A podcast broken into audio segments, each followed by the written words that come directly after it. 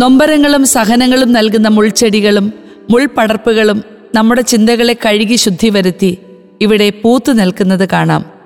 Youth ക്ലാസ്സിൽ ശരത് വെൺപാലയുടെ മുൾമുടി പൂക്കുന്ന നേരം. ദൈവത്തിൻ്റെ കരം പിടിച്ചു മനുഷ്യൻ നടന്ന ഏദൻ തോട്ടത്തിൽ മുള്ളുകൾ മുളച്ചിരുന്നില്ല. ദൈവമനുഷ്യബന്ധത്തിൻ്റെ ഊഷ്മളത മലർഗന്ധമായി പടർന്ന പർദീസ അനുഭവമായിരുന്നു അത്. എന്നാൽ മനുഷ്യൻ്റെ പാപകാലത്തിനു ശേഷം ദൈവം ഒഴിഞ്ഞു, നീ നിമിത്തം മണ്ണ് ശപിക്കപ്പെട്ടതാവും, മണ്ണ് നിനക്കായി മുള്ളും മുൾച്ചെടികളും മുളപ്പിക്കും. അങ്ങനെ മുൾച്ചെടികൾ കിളിർത്തു. വേദപുസ്തകത്തിൽ മുൾച്ചെടിയും മുള്ളും ശൂന്യതയുടെ അടയാളമായി അവതരിപ്പിക്കപ്പെടുന്നു. ശാപത്തിൻ്റെ ധ്വനികൾ ഉയർത്തുന്ന അടയാളമാണ് മുള്ളുകൾ. പക്ഷേ രക്ഷാകര ചരിത്രത്തിൻ്റെ നിഗൂഢതകൾ അനാവരണം ചെയ്യപ്പെടുന്നതും ഈ മുൾച്ചെടികൾക്കിടയിലൂടെയാണ്.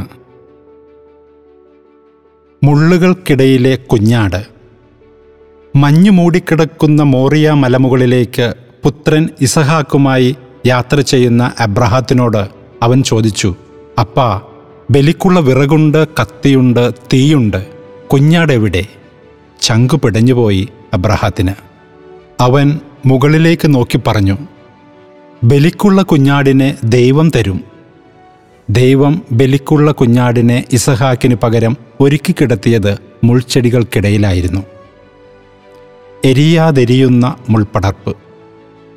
മോശ അമ്മായിയപ്പൻ്റെ ആടുകളെ മേച്ചു നടന്ന കാലം.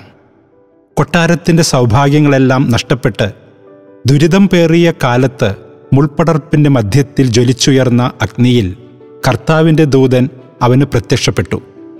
മുൾപടർപ്പ് കത്തി ജ്വലിക്കുകയായിരുന്നു, പക്ഷേ ചാമ്പലായിത്തീരുന്നില്ല. ആ മുൾപടർപ്പിലാണ് ദൈവം താനാകുന്നവൻ ആകുന്നുവെന്ന് തന്നെ തന്നെ വെളിപ്പെടുത്തിയത്. ആ മുൾപടർപ്പിൻ്റെ അഗ്നി ഒരിക്കലും എരിഞ്ഞടങ്ങുന്നില്ല. വാടാ മുൾച്ചെടിത്തണലിൽ കനലിൽ ചുട്ട അപ്പം. ബാലിൻ്റെ പ്രവാചകന്മാരെ കൊന്ന ധീരനായ ഏലിയ ജസബൽ എന്ന രാജ്ഞിയെ ഭയന്ന് പലായനം ചെയ്തിരിക്കെ ആദ്യം ഒരു അരുവിയുടെ അരികിലായി ഒളിച്ചിരിക്കുമ്പോൾ കാക്കയുടെ ചുണ്ടിൽ അവനായി അപ്പവും ഇറച്ചിയും ഒരുക്കിയ ദൈവം അവൻ പിന്നീട് ഒരു വാടാമുൾച്ചെടിയുടെ അടിയിലായി അഭയം പ്രാപിക്കുമ്പോൾ ഒരു ദൂതൻ അവനായി കനലിന്മേൽ ചുട്ട അപ്പവും ഒരിത്തിരി വെള്ളവും അവനായി ഒരുക്കി വച്ചിരുന്നു. മുൾമുടി ചൂടിയവൻ യേശു.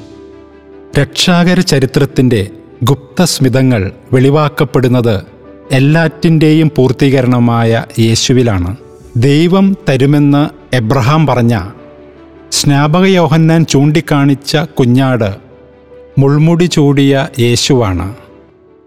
ഞാനാകുന്നുവെന്ന് എരിഞ്ഞാലുമെരിഞ്ഞാലും ചാരമാകാത്ത മുൾപടർപ്പിൽ നിന്ന് മോശയോട് പറഞ്ഞവൻ മുൾമുടി ചൂടിയ യേശുവാണ്. ആ വാക്ക് എഗോ എയ്മി 300 പ്രാവശ്യം ബൈബിൾ ഉപയോഗിക്കുന്നു. ഉൽപ്പത്തി 15:1 തുടങ്ങി വെളിപാട് 22:16 വരെ നീണ്ടുകിടക്കുന്ന ആകുന്നവൻ ആകുന്നു എന്ന പദം 7 പ്രാവശ്യം യേശു തന്നെ തന്നെ വിശേഷിപ്പിക്കാൻ ഉപയോഗിക്കുന്ന വാക്കാണിത്. ജീവൻ്റെ അപ്പം, ലോകത്തിൻ്റെ പ്രകാശം, വാതിൽ, നല്ല ഇടയൻ, പുനരുദ്ധാനവും ജീവനും, വഴിയും സത്യവും ജീവനും, മുന്തിരിച്ചെടി, ഇവയൊക്കെയും ഞാനാകുന്നുവെന്ന് യേശു പറയുന്നു. മുൾമുടി ചൂടിയവൻ ആകുന്നവനാകുന്നു. വാടാ മുൾപടർപ്പിൻ്റെ തണലിൽ കാൽവരിയിലെ കനലിൽ ചുട്ട അപ്പം മുൾമുടി ചൂടിയ യേശുവാണ്. ശാപത്തിൻ്റെ മുൾമുടിയെ യേശു തൻ്റെ തലയിലേറ്റിയപ്പോൾ അത് രക്ഷാകരമായി മാറുന്നു.